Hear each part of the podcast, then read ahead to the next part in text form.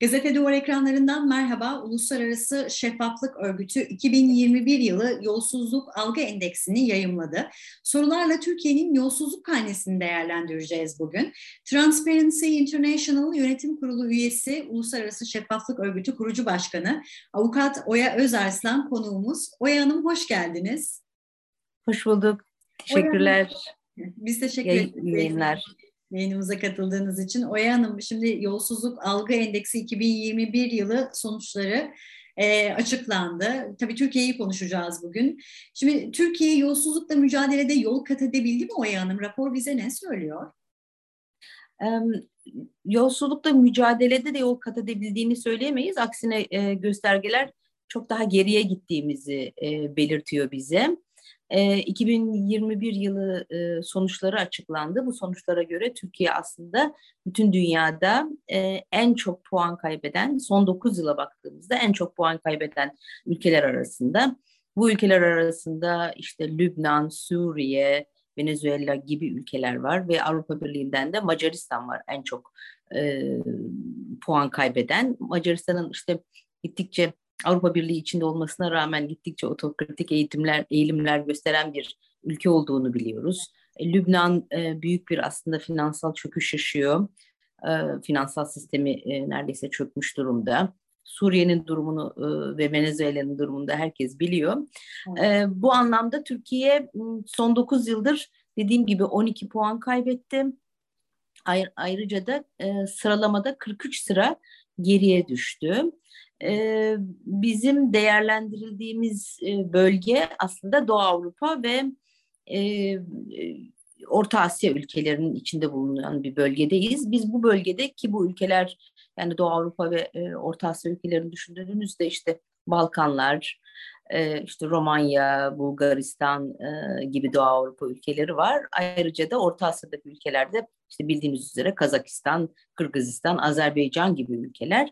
Bunların geçmişte biz bu bölgenin neredeyse lideri konumundaydık. Hani diğer ülkeler bunun e, çok daha altındaydı. Bizim notlarımızın çok daha altındaydı. Şimdi biz bu ülkelerin e, birçoğunun da geriye e, gerisine düşmüş durumdayız. Mesela Gürcistan, işte e, Ermenistan, Kosova, e, Makedonya gibi ülkelerinde gerisine düşmüş durumda e, Türkiye.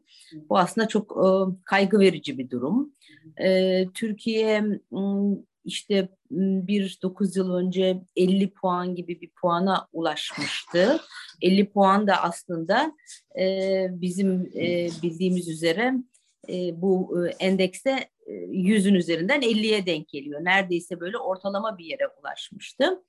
E, bu ulaşma da Avrupa Birliği uyum yasaları, işte birçok uluslararası konvansiyona iyi olmak filan gibi göstergelerin sonunda olmuştu. Ama şimdi bu 50'den biz 30'lu, 38'e düştük çünkü puanımız. 30'lu rakamlar bandına düştük. Bu da aslında çok kaygı verici bir durum. E, Türkiye 38 puanla e, 96. sırada 180 ülke arasında. Fakat bu 38 puanlı ülkeler e, işte 30'lu puanlı ülkeler ne diye baktığımızda da şunu görüyoruz. Kazakistan mesela 37 puanda. Kazakistan'ın hemen üstünde Türkiye. Yani Kazakistan'la neredeyse e, eşdeğer puanlarda. Diğer Orta Asya ülkelerine bakıyoruz işte Kırgızistan, Tacikistan e, filan, Azerbaycan gibi hepsi e, 20'li 30'lu bantlarda. Yani aslında bu çok e, kaygı verici bir durum. Türkiye'nin e, böyle otoriter ülkelerin e, işte yoksulluk ve yolsuzlukla boğuşan ülkelerin sıralamasına doğru gittiğini görüyoruz. Evet en çok puan kaybeden ülkelerden biri ve kaygı verici dediniz, altını çizdiniz özellikle. Peki bütçe şeffaflığı ve kamu kaynaklarının kullanımına ilişkin hesap verilebilirlik konusunda Türkiye'nin nasıl bir karnesi var Oya Hanım? Yani bunu inceleyen başka bir endeks daha var. Ee, işte açık bütçe endeksi diye. Orada da Türkiye 100 üzerinden 50 gibi bir e, puan alıyor tam ortalarda. Ee, Türkiye'nin son yıllarda bu konuda e, önemli yine gelişmeler oldu. Çünkü mesela e, en büyük problemlerden biri hani çok aşikar e, işte herkesin de biraz aşina olduğu kamuoyunun da aşina olduğu problemlerden biri örtülü ödenektir. Türkiye'de daha önceden e, başbakanlara aitti bu örtülü ödenek. Daha şimdi de Cumhurbaşkanlığına ait e, örtülü ödenek kullanımı var. E, temel ismi aslında resmi ismi e, gizli hizmet gideridir e, örtülü ödeneğin. Biz bununla ilgili bir çalışma yapmıştık ve e, işte 2005 yılından bu yana e, örtülü ödenek giderinin neye karşılık geldiğini görmüştük ki burada yüzde 1018 e, gibi bir rakamla artış var. Yüzde 1018 artmış 2005'ten beri e, örtülü ödenek kullanımı e, ve e, son geçen 6 ay e, Haziran civarında yani geçtiğimiz yılın Haziran civarında bakıldığında da e, işte e, 1 milyar 350 milyon civarında bir e, örtülü ödenek kullanımı söz konusuydu. Örtülü ödenek aslında hani böyle gizli gizli hiçbir şekilde e, e, incelenemeyen, e, işte hesabı verilmeyen, nereye kullanıldığı bilinmeyen bir e, bir e, ödeme e, bütçe kalemi ve bu hani e, Batı demokrasilerinde, gelişmiş demokrasilerde bu rakamlar e, zaten telaffuz edilmesi mümkün değil. E, ama hani olan yerlerde bile çok ufak sembolik e, rakamlarda oluyor. Bizdeki gibi böyle büyük rakamlarda olunması mümkün değil. Ayrıca geçtiğimiz yıl yine e, çıkarılan bir e, biliyorsunuz yasa vardı. Burada bütçe kalemlerinin çünkü bütçeyi izleyen işte sivil toplum örgütleri var, işte partiler var, siyasi partiler var, akademisyenler var biliyorsunuz. Ee, işte bütçe kalemlerinin incelenmesinde işte fonksiyonel bütçe e, kalemi diye bir rakam var. Onun izlenmesi e, engelleyecek e, bir e, bir kanun tasarısı teklifi gelmişti ve de geçmişti. Hani bu zaten hala hazırda bütçeyi izlemek kolay değil. Hani böyle labirent gibi giriyorsunuz aralarda çok uzun zaman kaybediyorsunuz. Ama hani bunlar da uygulanmaya başladığında daha da zor olacaktır bütçe kalemleri. Bunda da işte e, kamuoyuna yansıyan işte evet. mesela şehir hastaneleri gibi işte bu e, kamu özel işbirliği e, projelerine ödenen miktarlar gibi e, rakamların e, gittikçe büyümesinin, bütçede delik açar hale gelmesinin de önemli olduğu düşünülüyor. Çünkü kamuoyuna yansıdıkça aslında kamuoyundan bir yandan da bununla ilgili büyük bir e, tepki geliyor gittikçe. Tamam. E, o zaman tam orada ben size bir soru daha sorayım. Tam onu soracaktım çünkü yolsuzlukların kamuoyuna bildirilmesi konusundaki karnemize de bir bakalım. Medya kuruluşları, gazeteciler, sivil toplum örgütleri e, yeterli farkındalık yaratabiliyor mu bu anlamda peki? Biz bununla ilgili e, 2015 yıllarında bir çalışma yapmıştık. E, gazeteciler üzerinden e, yapılan bir çalışmaydı. Orada da yani gazeteci arkadaşlarımızın yanıtladığı e, yanıt e, sorular üzerinden değerlendirmiştik ve gazetecilerin kendini en fazla sansürledikleri konunun yolsuzluk olduğu baştan beri ortaya çıkmıştı. E, bir başka konu e, işte Cumhurbaşkanı Erdoğan ve ailesiydi.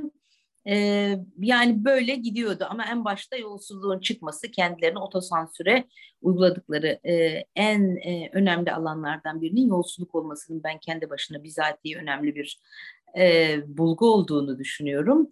E, bunun dışında da hani e, kim bakıyor, kim aslında bunu yansıtıyor bu haberleri diye baktığımızda da biz e, şunu görüyoruz.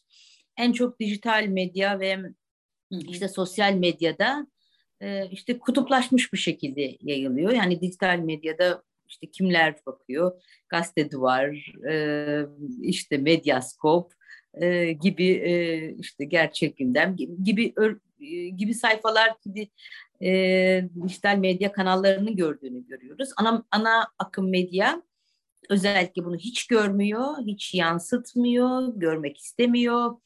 E, bu çok kritik bir e, aslında e, bulgu. Çünkü e, yani e, halkımızın işte sade vatandaş dediğimiz insanın e, bir, aslında yani tabii ki dijital medyayı da takip ettiğini, sosyal medyayı da takip ettiğini biliyoruz ama bir yandan insanların evine kadar giren televizyonlar e, ve işte birçok e, gazetenin bunu görmek istememesi halinde aslında yolsuzlukların yansıtılmadığı, yolsuzluk skandallarının yansıtılmadığı ve bundan da bütün kamuoyunun e, zarar göreceği aşikardır. Bunun üzerine e, hani bunların yansıtılmamasının da üzerine aslında getirilen erişim engelleri var. Bu getirilen erişim engelleri de e, şimdilerde yine çok e, neredeyse tuhaf bir hal almaya başladı. Bu hali de şöyle tanımlayabiliriz. Mesela e, e, şundan bahsediliyor. E, kişisel e, hakların, kişisel hayatın korunması en büyük bahanelerimizden biri haline e, gelmiş durumda. Bununla ilgili mahkemelerden hemen kararlar çıkarılıp enge, e, işte engeller yani web'e erişim engelleri yaratılıyor. Bu da aslında tamamen yani bir yandan kamu kaynağı varken, kamu kaynağının kötü kullanılması, usulsüz kullanılmasına ilişkin bir iddia varken e, buradaki e, e, yararların, kamu yararının nerede olduğuna ilişkin büyük bir de e, gösterge. Yine bunun e, olumsuz kullanımı, kötüye kullanımının olduğunu ifade edebiliriz. Evet. Oya Hanım, e, peki şimdi muhtemelen çok alt başlıkları olan bir konu, çok alt başlıkları olan bir soru soracağım size ama e, kısaca yolsuzlukla mücadele nasıl olmalı? Yolsuzlukla mücadele politikaları nasıl olmalı? Bu noktadaki yorumunuzu rica edebilir miyiz? Tabii. E, şimdi yolsuzlukla mücadele için temel olarak aslında bir siyasi irade lazım. Siyasi evet. irade olmadan bunu e, gerçekleştirebilmek mümkün değil. Hani burada e, mücadele veren ve gelişme kaydeden e, ülkeler dünyada olmuştur. E, hep böyle e, özellikle de büyük skandalların arkasından e, işte iktidar değişimleri olduğunda yeni gelen iktidarın e, işte bir temizlik harekatıyla başladığı, e, eksikler nerede diye baktığı, nerelerde biz riskler var, nerelerde açıklar var diye bakıp bunları bulup bunların üzerine gittiği süreçler söz konusu olur. Bu da yani temel olarak e, öncelikle yasal mevzuata bakılır ki Türkiye'deki yasal mevzuat aslında çok kötü değil. E, mevzuatımızın yeterli olduğunu söyleyebiliriz ama bunu uygulayabilmek, hayata geçirebilmek çok zor oluyor. Mesela kanunlarımızda e, işte rüşvet gibi bir e, suçun cezası 5 yıldan 12 yıla kadar gider.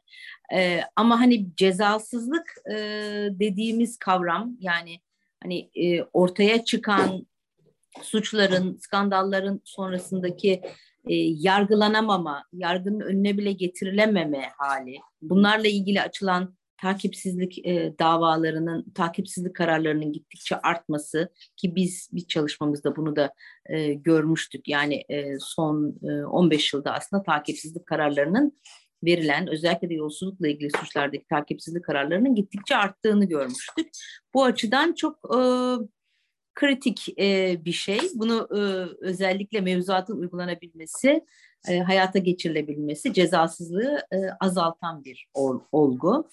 Tabii ki e, bunun yanında kamu kaynaklarının transferi dediğimiz e, işte özellikle kamu kaynaklarının ihaleler yoluyla dağıtılması halinde kamu ihale e, kanununun e, tamamen açık ihale sistemine göre çok çok istisnai haller e, dışında kalabilecek açık ihale sistemine göre e, uygulanması gerekir.